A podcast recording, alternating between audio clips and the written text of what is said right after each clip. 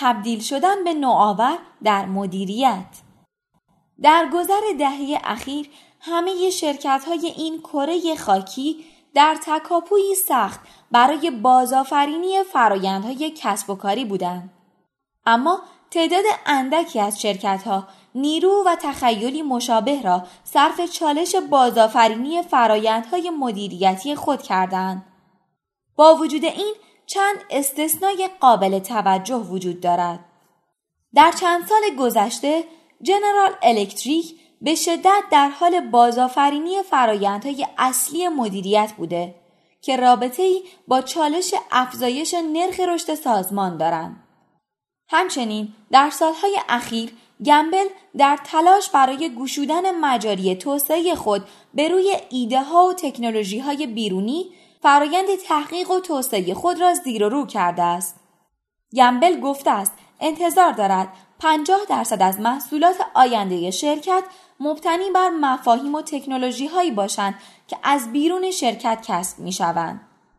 ویرپول پیشتاز جهانی لوازم خانگی قریب یک دهه را صرف بازطراحی فرایندهای مدیریتی خود کرد تا آنها را به تسهیل کننده های نوآوری محصول و مدل کسب و کار تبدیل سازد. این سه مورد که بسیار در مورد آنها نوشته شده است نشان می دهند حتی قولهای صنعتی صد ساله هم می توانند دی ای مدیریتی خود را باز مهندسی کنند.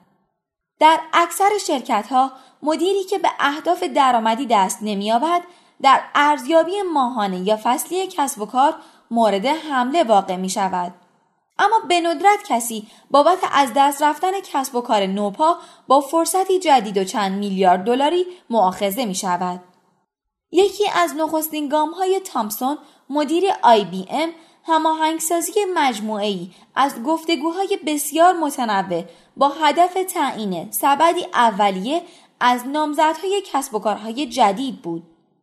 نخستین دور گفتگوها فرصتهای کسب و کاری نوپایداری متعددی مثل نرم افزار منبع باز و فراگیرسازی کامپیوتر را ثمر داد که میوه های دم دستتر بودند. چالش بعدی یافتن رهبرانی صاحب امتیاز برای هدایت کسب و کارهای تازه تأسیس بود.